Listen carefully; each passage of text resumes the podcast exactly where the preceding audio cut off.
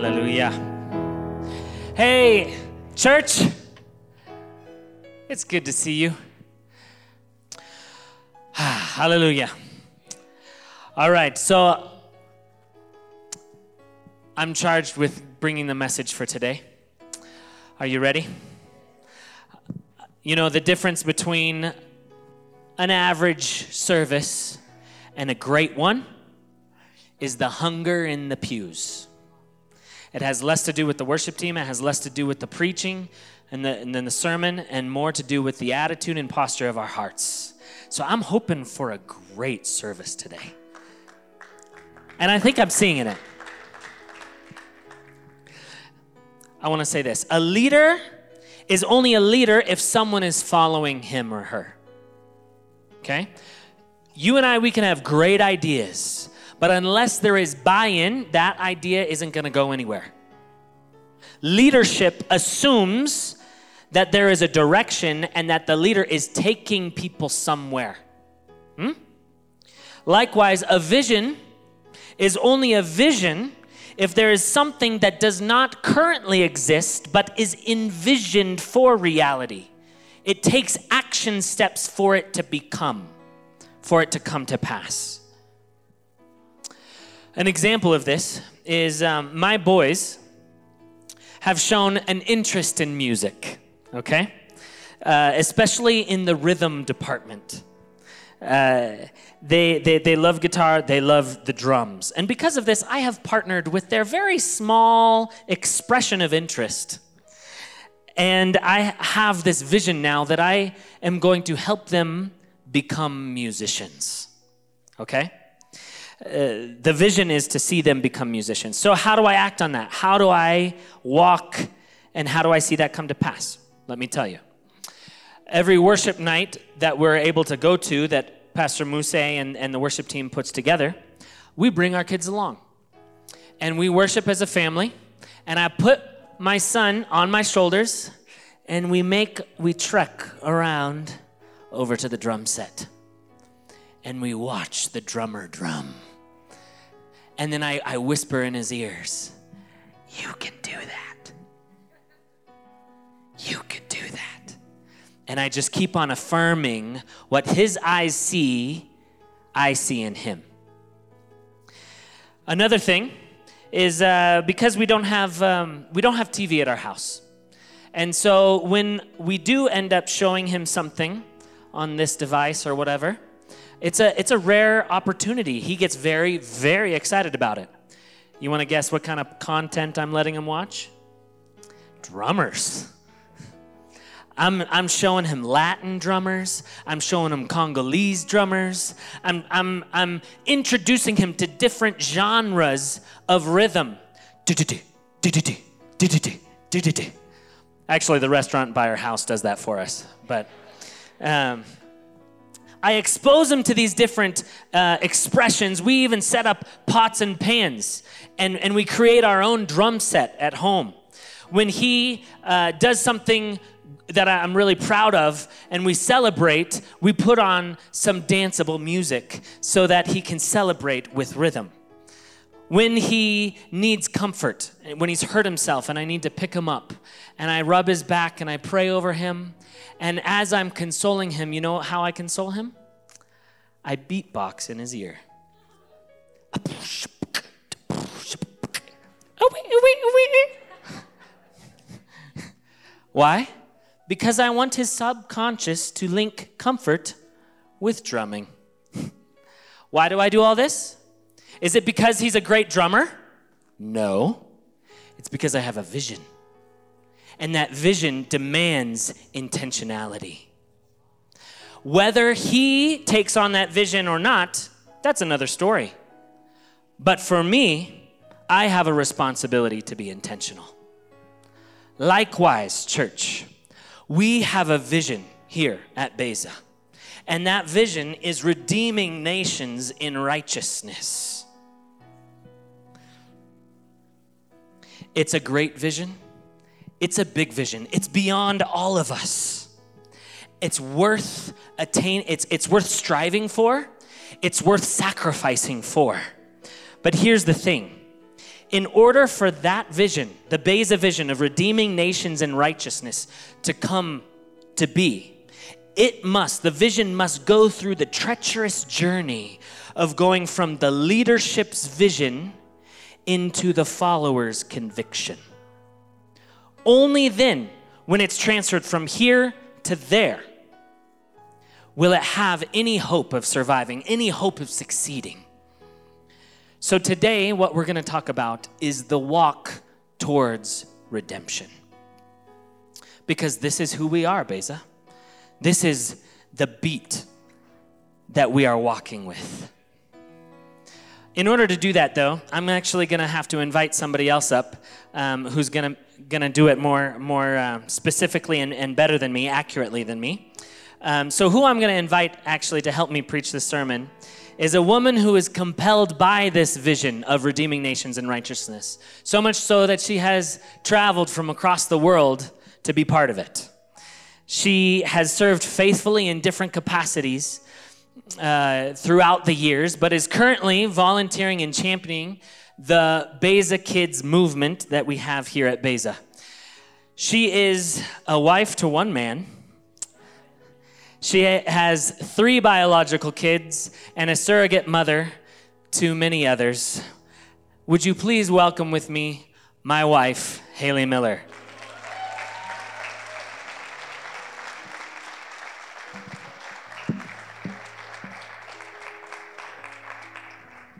Good morning, church.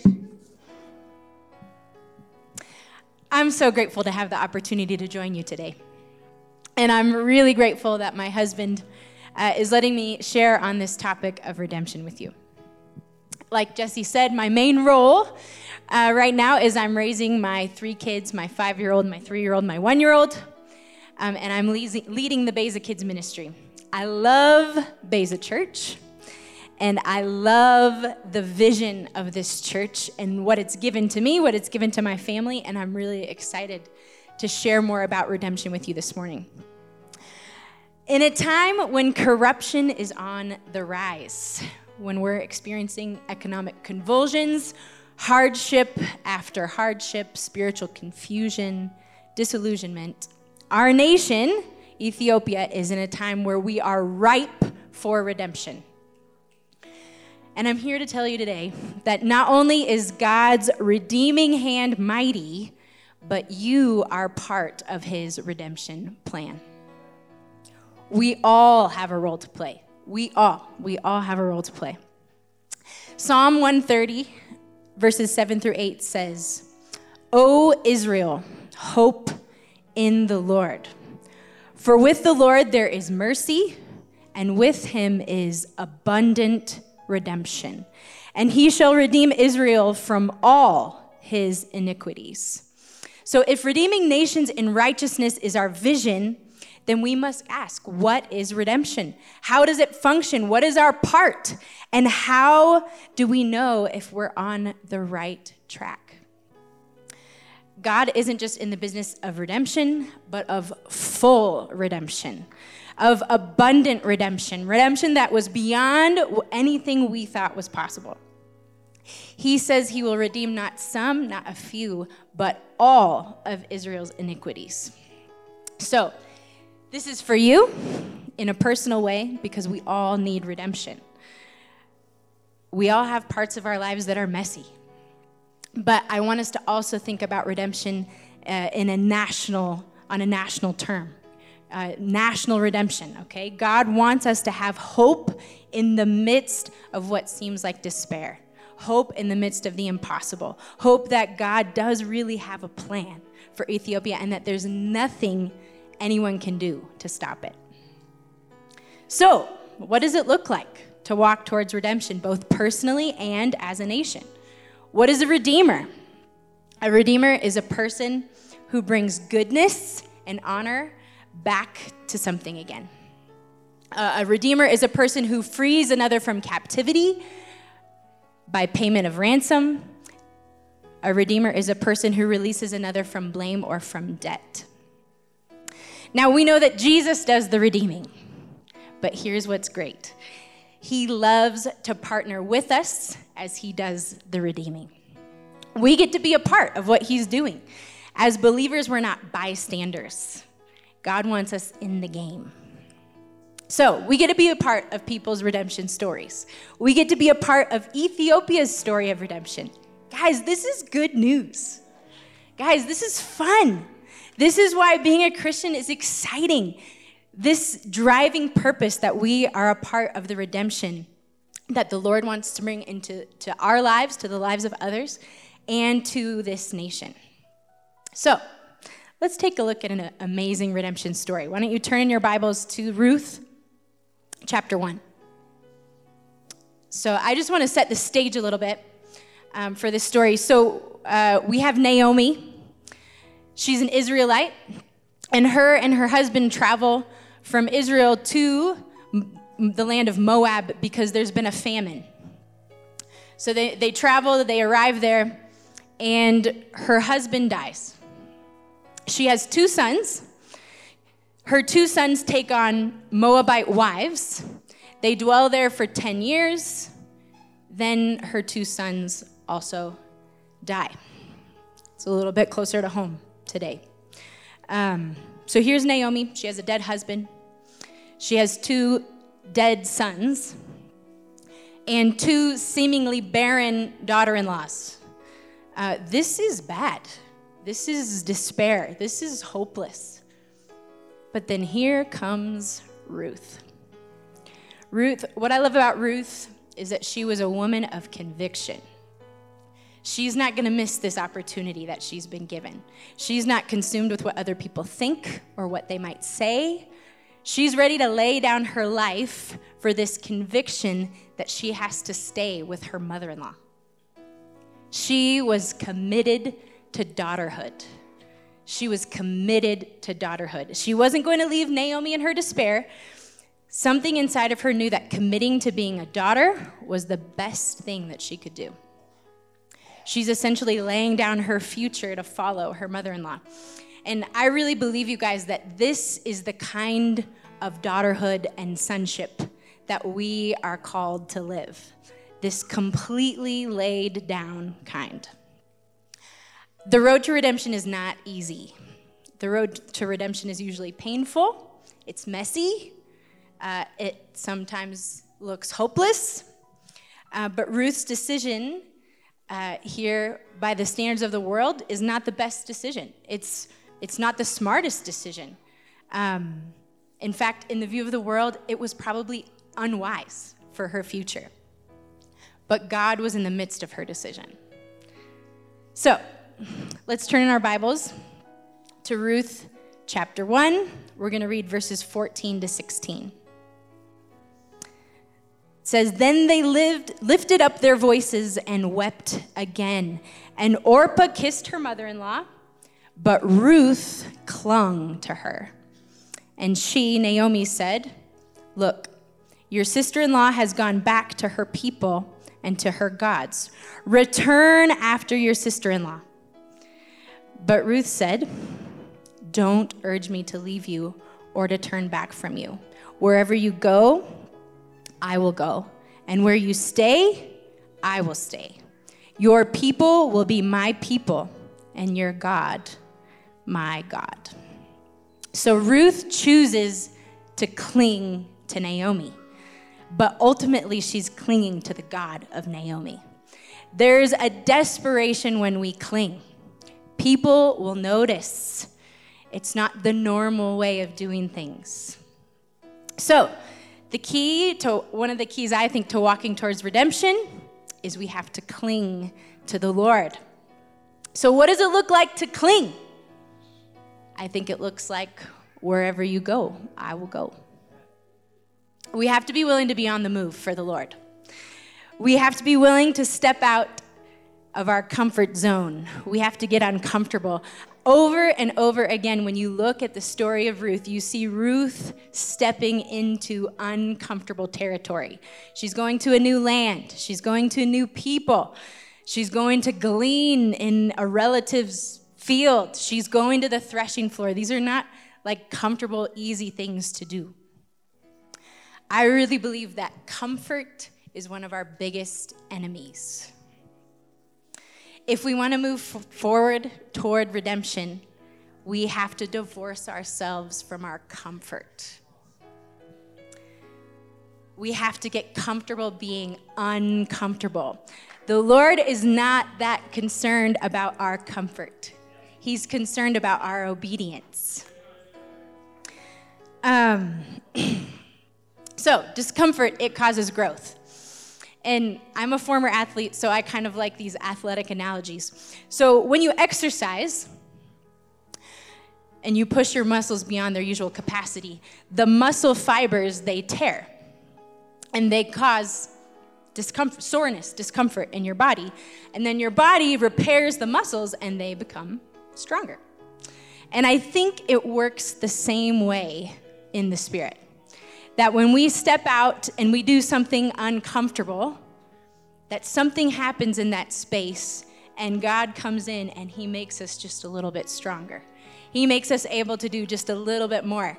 And the more that we take those steps of discomfort, the more we're able to step out for the Lord, the more we're able to do, the more we're able to walk out that walk of redemption. So, moving in the com- uncomfortable, that's right where God wants us. It's not about our comfort, it's about His redemption. So, what else does clinging look like? Where you stay, I stay. I think sometimes staying is even harder than going because sometimes having hope for the future, but having to stay in our current circumstances requires more faith than it would to go somewhere else. So I don't know, maybe God wants you to stay in that job. Maybe God wants you to stay in that community. Maybe God wants you to stay in that house. I don't know what it is, but sometimes God asks us to just dig in our heels and stay and keep fighting. So, what else does it look like to cling? I will embrace the people that God asks me to embrace. I think this is the harder one. I like the going. I don't mind staying. I think this is this is hard. We have to embrace the people that God wants us to embrace. I like to embrace the Lord. I like to embrace God. That part's easy. He embraces me right back. But embracing people that maybe is not so easy for us, that's hard work. That's tough. And I really believe that on our path to redemption, people are going to be involved. And I believe that God is going to ask us to embrace people that we never, ever, ever would have chosen to embrace on our own. And I think this morning, God's asking us to take some steps in our relationships that maybe we shouldn't have to take but because God's asking us to embrace, we should take them. So I just wanted to share a little story um, about a woman who was hard for Jesse and I to embrace. But you know what? Hun, why don't you share? Okay, so we're talking about I will embrace who you embrace. I will go where you go. I will stay where you stay. I will embrace who you embrace. Whew um, this uh, story that Haley's referring to was um, uh, about a colleague that I had and was working very closely with for years. Um, this is back in America. And um, I think of all the people in the world, uh, this colleague and me, I think it's safe to say that there were no two humans more different than she and I. Uh, let me elaborate. She grew up in the East, and I grew up in the West. She didn't speak my language, I didn't speak her language. Uh, she was an introvert, I am a bit of an extrovert. Uh, our visions were different. Our ways of doing ministry were different uh, even the, the, the, philosophies of ministry were are to- totally extremely different things, different ways of approaching God, even. And yet we were paired together. And uh, so this, this relationship, guys, I'm being uh, vulnerable before you, okay? Because I wanted to give birth to something inside of you. Uh, it came to a head. There was an explosion. Don't you just love explosions? it got bad. And um, People tried to intervene, people tried to reconcile. She and I were working very hard to try and just keep things together. Um, and you know, can I tell you something? Sometimes it was even difficult to go to church. That's pretty bad considering I was the pastor of the church. Okay? It was challenging emotionally. It was challenging to be in the same meetings together, to minister together, because we were just so opposite and different. It was core, we, oh, month after month, year after year, we were cordial with one another, but it was unresolved and an unembraced relationship. So then something remarkable happened. God called Haley and I to come to Ethiopia. It was like, oh, thank you, Lord. And you know what I did? I resigned from my position and quickly began to make our preparations to move here. We were very excited and we thought, ah, all right. But you know, my, after eight months, God started poking. And he started saying, Jesse, that relationship is unredeemed, unresolved. That relationship. In fact, he said, You need to go and apologize. And I was like, What? Inde?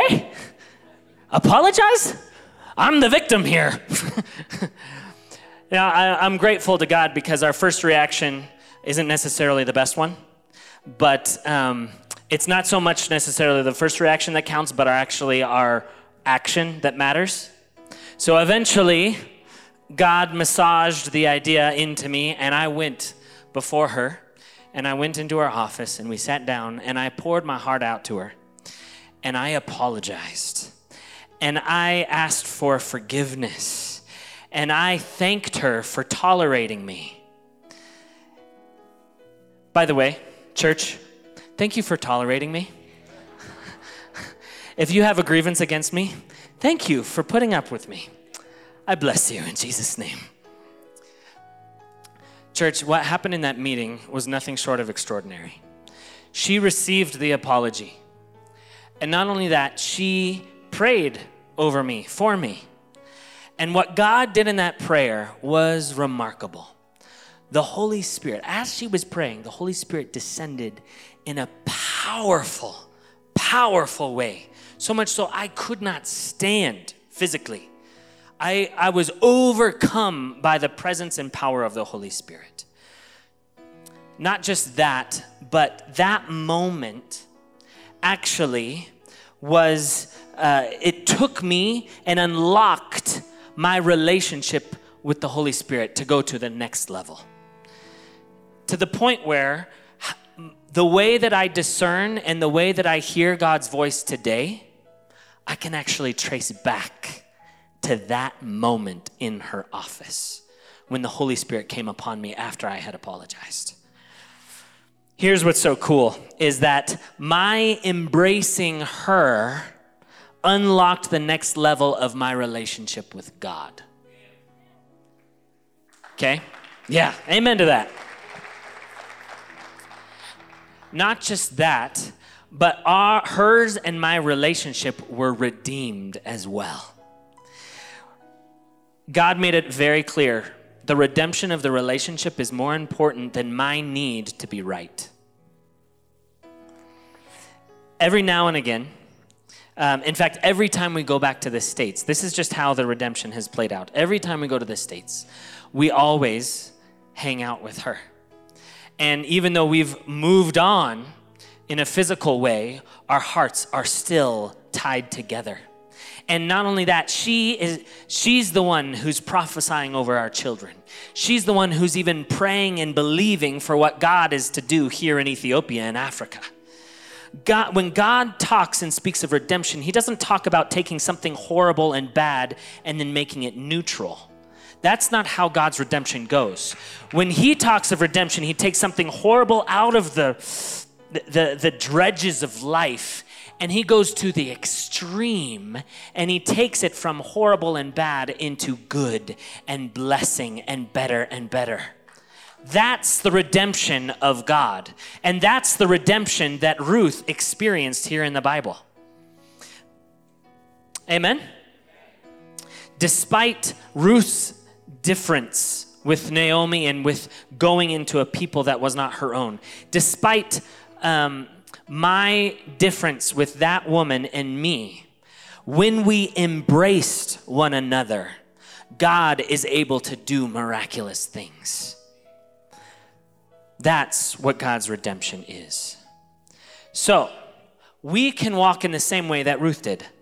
I will go where you go. I will stay where you stay. I will embrace who you embrace. This is the clinging behavior. This is the lifestyle of clinging that God is inviting us into.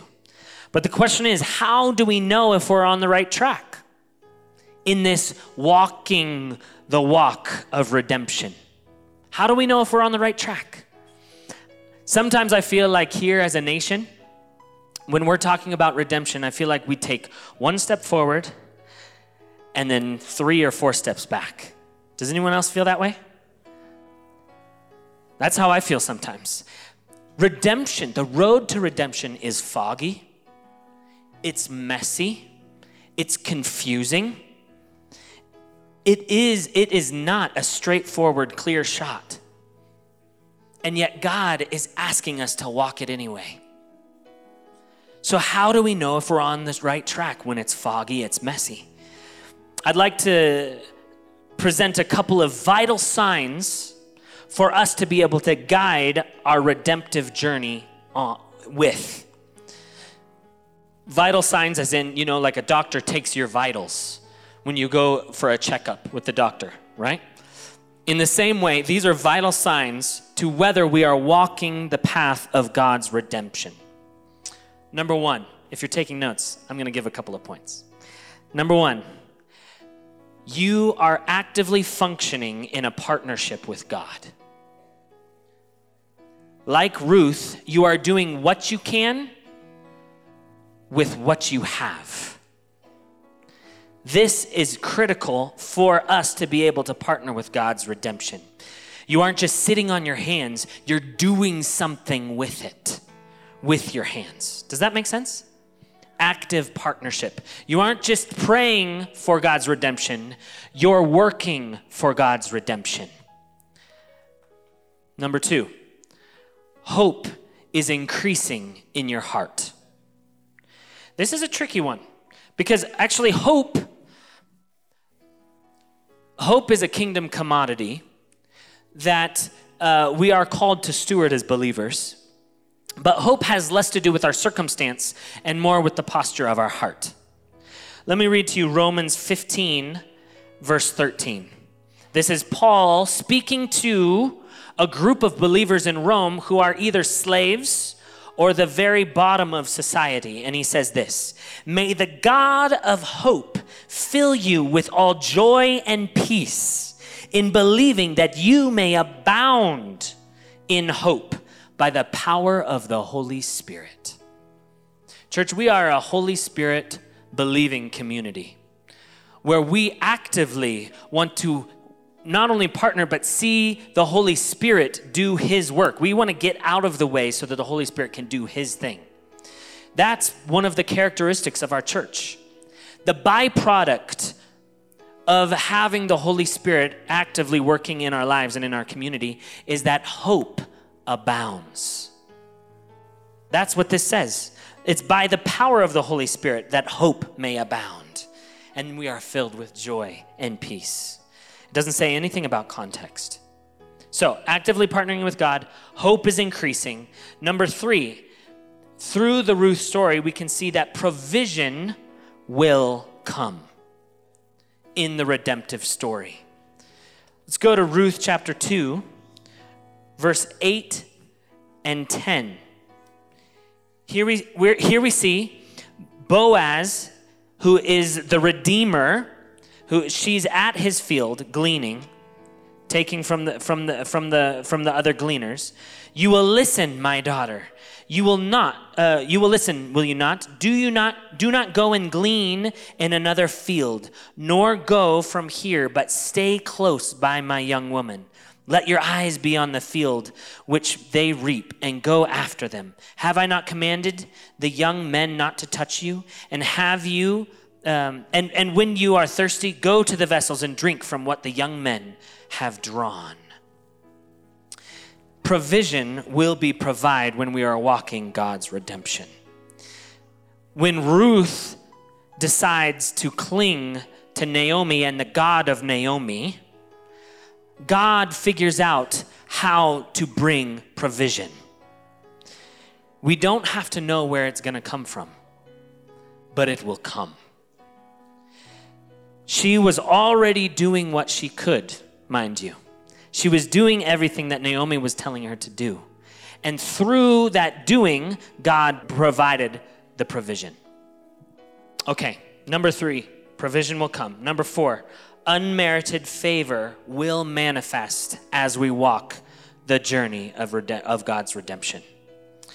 Clinging to the Lord, when you cling to the Lord, others will notice. Because cling, there is nothing casual about clinging, it is radical. And when you do something radical, it attracts radical favor. Did you hear that? it attracts radical favor. Ruth found favor, favor that she didn't even believe, favor that only the Lord could give. In verse 10, after Boaz says this to her, she says, uh, she fell on her face, bowed down to the ground, and said to him, Why have I found favor in your eyes that you should take notice of me since I'm a foreigner? This doesn't make any sense. And Boaz answered and said to her, it has been fully reported to me that all that you have done for your mother in law since the death of your husband, and how you have left your father and your mother and the land of your birth, and have come to a people whom you did not know before. I want to comment on this. Some people would say Ruth is lucky. She's lucky because she was in the right time at the right place and a really rich guy favored her. But that perspective is actually n- not seeing some things that are at play here. Boaz answered and said to her, It has been fully reported to me. When she asked, Why are you giving me all this favor? It has been fully reported to me all that you have done for your mother in law since the death of your husband something about her commitment to salvaging Naomi's situation gave her favor for her own life as well. If you're in desperate need of the favor of God, take from Ruth's example. If you need favor in your business, favor in your family, favor in whatever situation you find, then the answer for that, to find that favor, might lie in you salvaging and redeeming someone else's situation before yours is resolved. When you are in need, I want to encourage you, maybe challenge you, to go look for how you can fulfill somebody else's. This is how God works his redemptive work. Number four, vital signs that you are on the right track with his redemptive journey, even though it's messy and it's confusing and foggy. Number four, freedom is increasing in your life. To redeem means to buy back.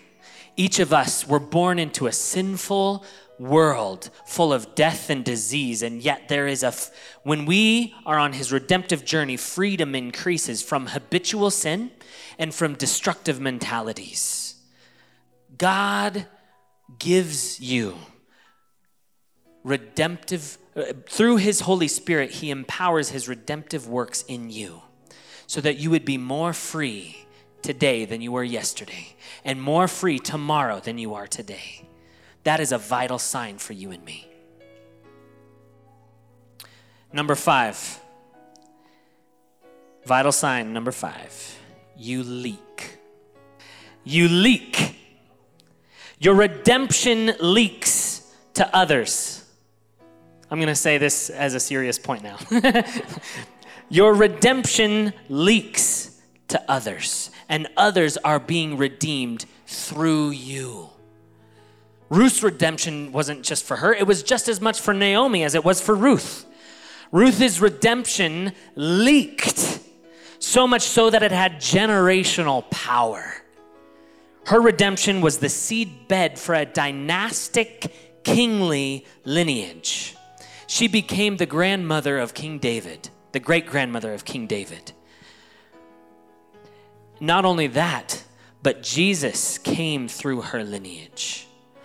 Her redemption was not localized, it was globalized. There is something about redemption that we must understand is that it is never meant to be kept in a bottle. It is never meant to have boundaries. It is meant to be broken out. And that's exactly what happened to Ruth here. Likewise, your redemption is not just for you. Your personal redemption will always lead, if you're on God's redemptive path, it will always lead to the redemption of others. That they will be able to experience His redemption. You know, uh, uh, there are different mentalities that I hear as I pastor, as I disciple. Uh, globally, there are different trends that happen.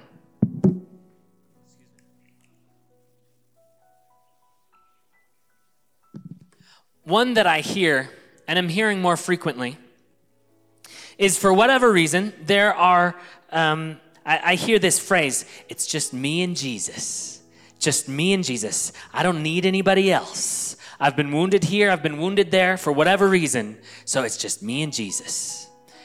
You know, it sounds spiritual and rather, you know, intimate between you and Jesus, right? It sounds very sweet.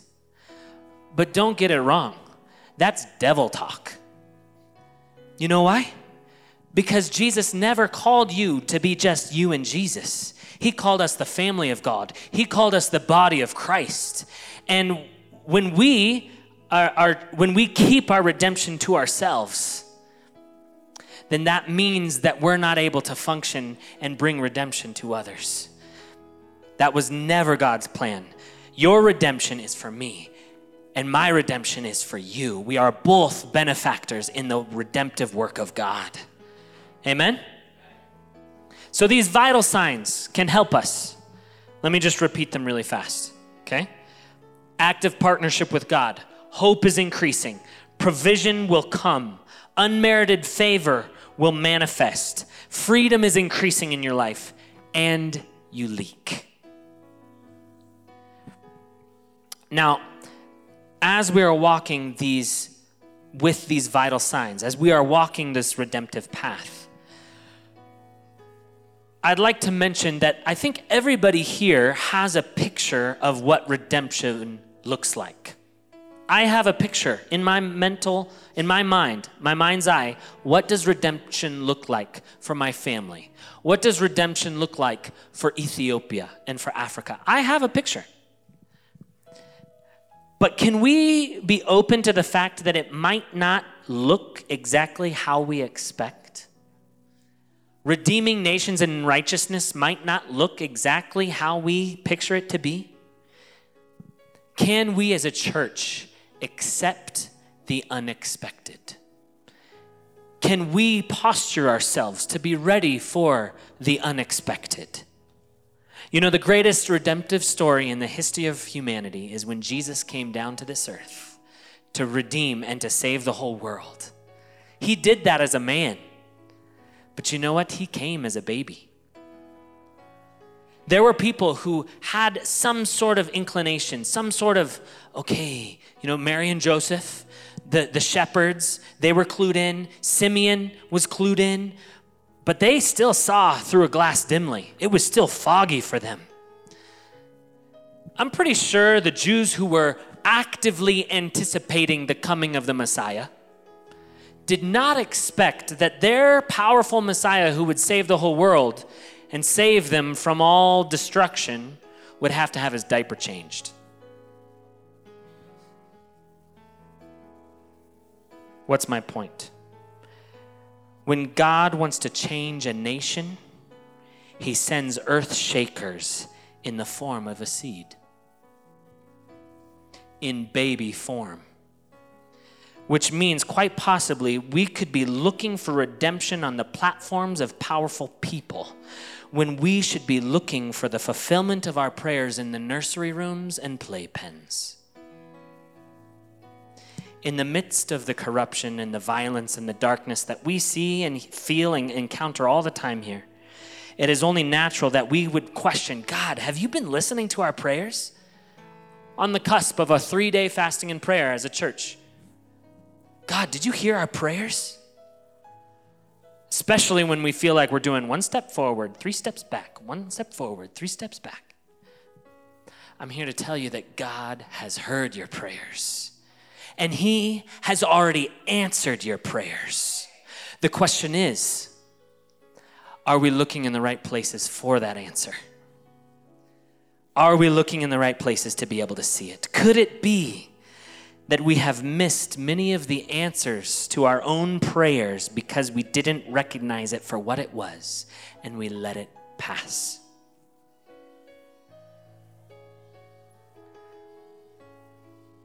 You're praying for radical provision. You need provision to come through. And God answers by giving you an idea for a business instead of dropping cash in your lap. That answer must be cultivated in order for it to come into reality. you pray, for another relationship after a heart wrenching breakup. And instead of God bringing you that handsome man, He brings you into a community of elderly people who teach you how to walk in relationship so that the next one won't be a heartbreak.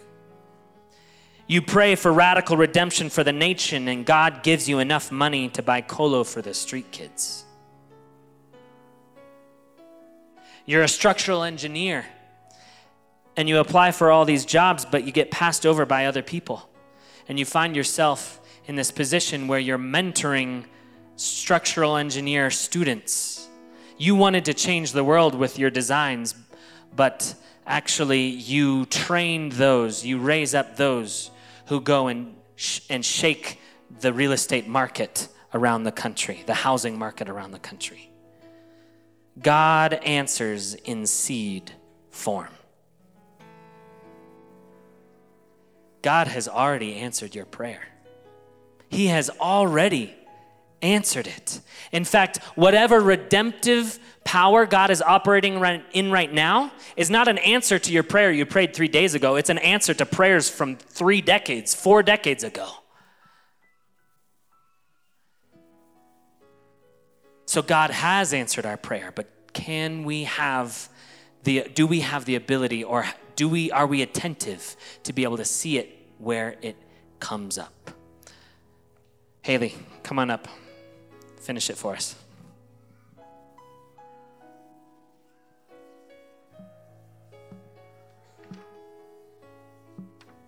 All right. Seed form.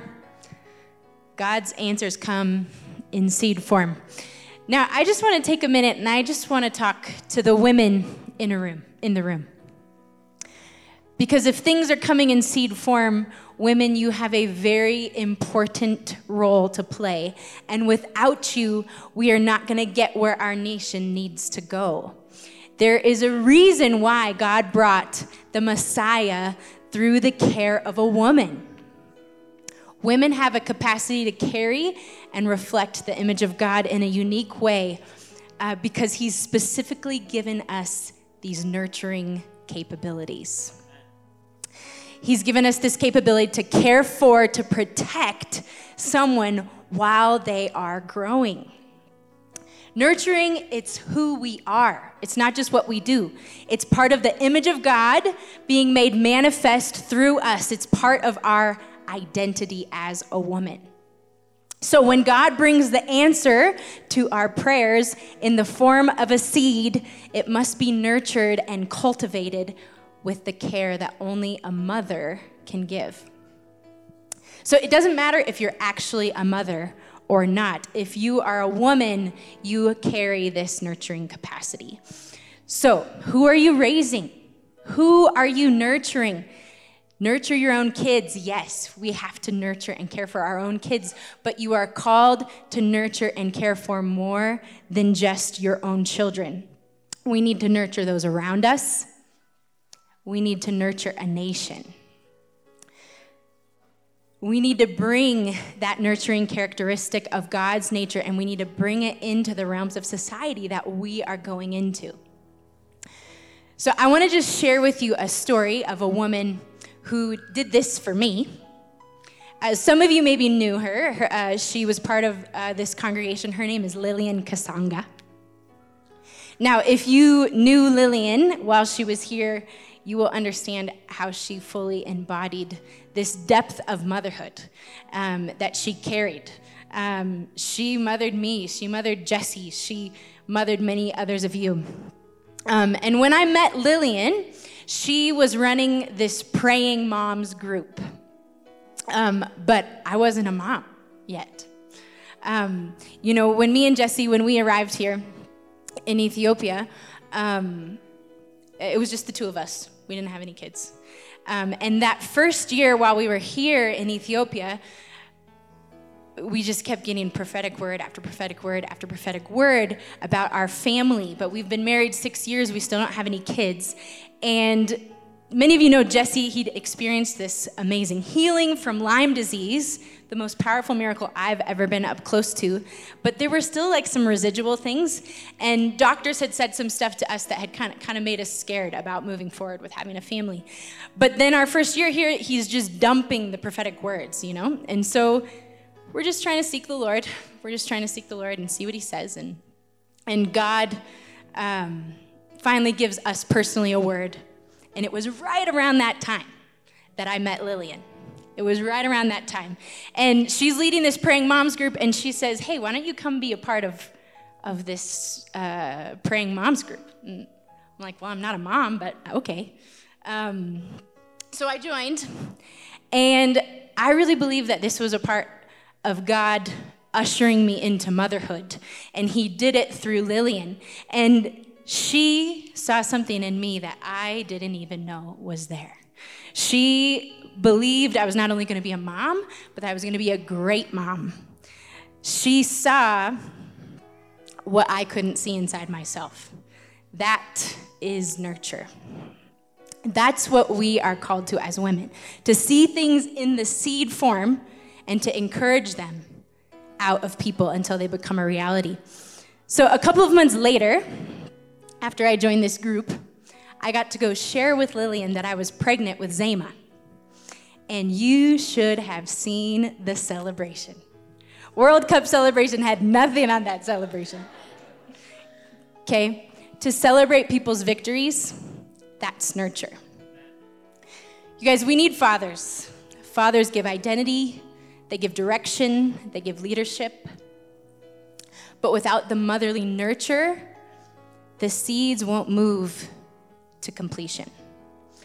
Those seeds need to be encouraged, they need to be loved, they need to be believed in, they need to be celebrated. Women, this is who we're called to be. Daughters first, but also mothers and nurturers. We don't need more critics. We don't need more doubters. Most of us have enough of that going on inside of us. We don't need people's help with that. What we need is we need believers, we need encouragers, and we need people who are going to call out what we didn't even know we were carrying inside. We need the women in this room. Women, I'm telling you, we need you to rise. We need you to answer this call to nurture a generation that is part of God's redemptive plan for this nation. Ladies in the house, did, did you hear what she just said? Church, we are redeeming nations in righteousness. But if God is going to bring his redemptive power through the seedling form, then we cannot wait for the other 50% of our population to get on board with this a lot of, we hear a lot from men. Ladies, we need you to step up your game in the nurturing capacity because you carry that particular aspect of the character of God. And we need you to do it with gusto because redemption needs nurturing. We won't see the redemption of Ethiopia if we don't have you pl- actively acting out, actively nurturing this redemptive power of God in our society. So I'd like to actually ask Haley to pray and declare over. Ladies, are you ready to receive this? Nurturing anointing. Are you willing to believe and nurture God's redemptive work from seedling form all the way into adulthood? This is what we are asking Beza to take on that kind of nurturing anointing. Haley, will you pray for us? God, we thank you. God, I just declare right now an increase of the nurturing anointing over the women in this room. God, we thank you for just pouring that out freely this morning. Thank you for pouring out that ability to see what's needed. What's that encouragement, that belief, that love? God, would we would we have eyes to see God what's needed in those moments? God, I just declare a grace to nurture redemption all the way to the end. God, give us grace to keep believing, to keep loving, to keep encouraging all the way to the end. God, we just pray that you would let godly mothers arise to mother Ethiopia in all of her redemption that you're bringing, oh God. So, God, we thank you for giving this out freely Holy Spirit, would you poke us? Would you prod us? Would you remind us? Would you take control of our mouth and our tongue? Would we no longer be critics, but God, would we be believers? Would we be encouragers, oh God? We thank you, Father. We thank you for the increase of that anointing. We thank you for the women who have gone before us, who carry this, and who are going to show us how to do it even better. So, God, right now we just receive from you that anointing. For thank you for giving it out freely in Jesus' name. Amen. Amen. Amen. Redemption isn't easy. It's not fair. It's messy, but it takes commitment and conviction. But it is the best thing. Red- being part of God's redemptive journey is the best thing that we could ever be part of. Amen, church? Pastor, Pastor Tesfamala and Gasha Bebe passing. It's a gut wrenching news for us. Um, and now that they've passed, they've left behind two wives in South Gondar and, a, and two families. And like Ruth and Naomi, their story needs redeeming. South Gondar and our church there needs redeeming through this. They need to encounter the, redempting, the redemptive, nurturing character of God to go from this tragedy to the extremity of better and better and, and, and, and, and blessing after blessing. Amen? So God's going to do that through his people, you and me. So, um, church, I want to just invite you to stand as we close. And I'm just going to pray a couple of prayers for our national redemption that we're all believing for. Maybe you're somebody who's been working for yourself, striving for self. I want to encourage you to not serve your own vision anymore, but to serve the redemptive vision of God for this nation. How, how might God be inviting you? To partner with Him on the next level for His redemptive work in our country. Let God speak to you in that. May He remind you in that on a regular basis in Jesus' name. And then this third category that I believe many of us are in, where you have said yes to his redemption for your own life, for the country, and you have been working and believing God for the redemption of our nation but you are weary and tired of continually believing for the redemption. I want to speak this over you. I believe God is creating and actually giving out rejuvenation a rejuvenated faith to you now. He is rejuvenating and reviving your faith for this country. In Jesus' name. God, I declare your grace to be made manifest, to cover over each person here who has said yes to your redemptive plan for our nation and for this continent. Thank you, Lord, for this grace to be made manifest in powerful ways, to continue, to endure, to continue to believe through the mess, through the fog, through the confusion on this redemptive journey that you have us on. God, I validate that each person here is part of the solution for your redemptive plan, that you are necessary you are part of this redemptive plan for our country. And I speak the clinging of Ruth over each one of you. That you would be able to say and declare right now, where you go, I will go. Where you stay, I will stay. Who you embrace, I will embrace. Why? Because redemption comes through those words. Redemptive redemption comes through the clinging, the tenacity that Ruth had. Now we pray and we pull upon it now for our congregation. In Jesus' name, we are believing you, God, for your redemption to be made manifest in our families, in our workplaces, in our relationships, in our society, in this city, Lord God. We aren't just believing for bad to come neutral, we're believing for bad to go into blessing and, and blessing from blessing to blessing. In Jesus' name we pray. Lord God, thank you for revitalizing our faith in your redemptive capacity for our nation. In Jesus' name we pray. Amen. Hallelujah. Can we just give God praise and honor? Thank you.